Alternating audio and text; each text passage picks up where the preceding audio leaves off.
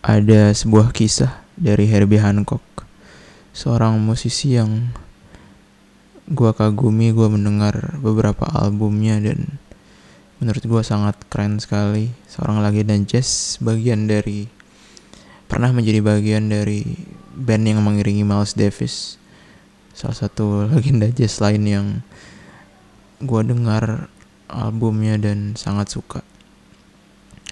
Jadi dalam sebuah lecture-nya Herbie Hancock bercerita pada suatu waktu tahun 1967 1967 di Stockholm di Swedia. Waktu itu malam dalam sebuah panggung besar. Miles Davis sedang berpentas bersama quintetnya. Di dalamnya ada Herbie Hancock tadi. Legenda musik jazz juga. Tergabung sebagai pemain piano. Para master sedang memainkan musiknya. Seisi ruangan seolah dalam ekstasi. Semua instrumen campur aduk dalam satu harmoni yang utuh. Menurut Hancock, seperti yang diceritakan di lecture-nya, suasana kala itu begitu magis, seolah mimpi. Antusiasme penonton meroket dan Miles Davis beserta kuintetnya membara. Seperti berkomunikasi lewat telepati mereka. Antara pemain bass, pemain drum, piano, dan Miles Davis pada alat tiupnya. Malam itu adalah malam yang diimpikan oleh semua musisi. Dan mereka akhirnya sampai pada sebuah momen ketika So What dimainkan. Suatu nomor yang gue suka sekali dalam album lo bisa dengar di Kind of Blue, salah satu album yang sangat gue suka dari Miles Davis. Sebuah lagu yang ikonik jadi suspense dan tension telah terbangun, performa memuncak, dan Hancock mendeskripsikan satu-satu para anggota quintet tadi. Wayne Shorter memainkan solonya, Tony Williams menggelora menggebuk drum, Ron Carter begitu lincah, begitu lincah dan menggairah, atau meminjam istilah Hancock, smoking, smoking. Dan Miles Davis tengah berkutat dalam solonya. Bangunan musikal terus dibangun, dan terbangun dan akhirnya Miles Davis sampai pada puncak dari solonya. Tapi di saat yang sama, Herbie Hancock bilang kalau dia justru memainkan chord yang salah. Tepat di momen ketika experience musikal itu seharusnya pada sampai puncak yang ekstatif gitu. Bener-bener chord yang salah. 100% salah, bener-bener salah, sepenuhnya salah. Dan semua orang merasakan itu. Ada hening yang tiba-tiba. Ada sesuatu yang tidak pada tempatnya. Dan Hancock melanjutkan ceritanya, dia bilang bahwa aku merasa telah menghancurkan semuanya, mengecewakan mereka, maksudnya teman-teman bandnya dan waktu seolah berhenti. Tetapi ini yang menariknya, yang luar biasanya. Tetapi Miles menarik nafas dan ia memainkan nada yang membuat chord dari Herbie Hancock itu benar. Jadi Miles Davis mengubah pilihan nadanya, memainkan nada-nada yang berbeda dari yang seharusnya dia mainkan di dalam solonya, sehingga membuat chord Herbie Hancock tadi yang sangat-sangat salah menjadi benar. Dan lewat cerita ini, gua rasa Herbie Hancock tuh ingin mendeskripsikan apa yang ia maksud sebagai ethics of jazz, etika dari jazz, bahwa di dalam jazz filosofi dari bermain musik jazz itu adalah bahwa tidak ada chord yang salah. Jadi bagi Miles Davis, chord yang dimainkan Hancock itu bukan suatu kesalahan, tetapi cuman sekedar sesuatu yang mengejutkan. Cuman surprising one aja, bukan yang salah. Dan cara pandang semacam ini akhirnya melahirkan respon dari Miles Davis untuk bagaimana caranya dia bisa memainkan gue lupa lagi nama nama alat tiup yang dimainkan Miles Davis. Saksofon trompet nggak tahu. Tapi intinya ketika dia mendengar chord yang mengejutkan Miles Davis dengan ethics of jazz yang semacam itu tidak berusaha untuk berhenti tapi justru menyesuaikan diri. Menyesuaikan nada-nada yang dia mainkan dengan chord yang disediakan oleh Hancock. Seaneh apa pun seberbeda apa pun chord itu dan ada pelajaran yang dalam dan berharga dari cerita tersebut. Fondasi dari apa yang dilakukan Miles adalah atensi, perhatian, awareness. Yang dia perhatikan itu apa? Yang dia perhatikan pada dasarnya adalah keadaan dunia. Atau dalam aspek yang lebih sempit sesuai konteks cerita tadi adalah bebunyian yang mengisi ruangan. Atau kalau mau lebih disempitin lagi ya bebunyian dari masing-masing instrumen milik para anggota quintet tadi. Hancock mendeskripsikan tadi bagaimana Miles selalu berpentas membelakangi penonton. Tapi esensinya menurut Hancock bukan membelakangi penonton, bukan tidak hormat pada penonton, tetapi membelakangi itu adalah cara Miles Davis untuk menaruh perhatian pada para anggota bandnya. Sehingga posisinya jadi membelakangi penonton, dia ingin melihat anggota-anggota band lain.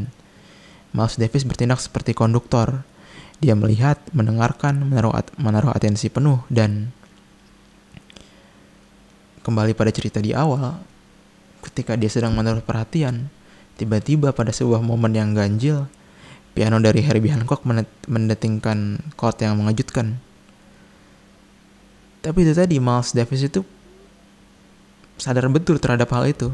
Ia aware tadi. Dia sadar dia punya atensi dan dia mendengarkan dan dia ada di present moment, dia ada di momen ini, momen sekarang.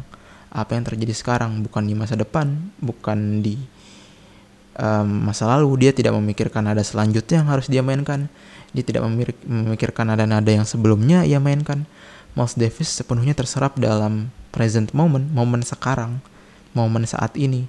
Seluruh atensinya ada di situ dan karena itulah ia bisa tahu kalau Hancock memainkan sebuah chord yang mengejutkan saat itu, saat present moment itu dan tadi dengan awareness itu dia bisa mengatur dirinya untuk kemudian memainkan nada yang sesuai dengan chord Hancock yang menurut Herbie Hancock sendiri sangat salah. Tetapi jadi benar tadi ketika Miles Davis mengubah nadanya. Dan di situ gue menekankan poin tadi bahwa pelajaran dari Hancock adalah bahwa atensi, being present adalah langkah pertama untuk memainkan jazz sebetulnya. Tapi nggak semua berhenti di perhatian. Uh, Miles Davis juga punya sikap yang istimewa terhadap apa yang ia perhatikan. Kita harus ingat kalau bagi Hancock, ia itu memainkan chord yang salah. Tetapi buat Miles Davis nggak ada yang salah bukan berarti nggak ada yang benar juga tapi nggak um, ada dikotomi dalam benar dan salah kayak benar dan salah dalam konteks ini apalagi dalam konteks bermusik nggak terpisahkan secara hitam dan putih keduanya cair dan bisa diubah statusnya lewat respon chord yang dimainkan Hancock itu bisa benar dan bisa salah tergantung dari bagaimana Miles Davis dan teman-teman bandnya yang lain memainkan mem memainkan nada-nada di atas chord yang diberikan Hancock. Jadi in a way benar dan salah itu nggak begitu relevan untuk dibicarakan sebetulnya. Yang relevan itu cuma bagaimana sih dalam tanda kutip berselancar di atas bebunyian yang ada yang disediakan lewat chord-chord, lewat pattern drum yang ada supaya musiknya itu jadi terdengar enak, terdengar benar, terdengar baik. Itu aja. Dan itu sih sebuah uraian singkat soal ethics of jazz, etika bermain jazz yang gue dapat dari Herbie Hancock.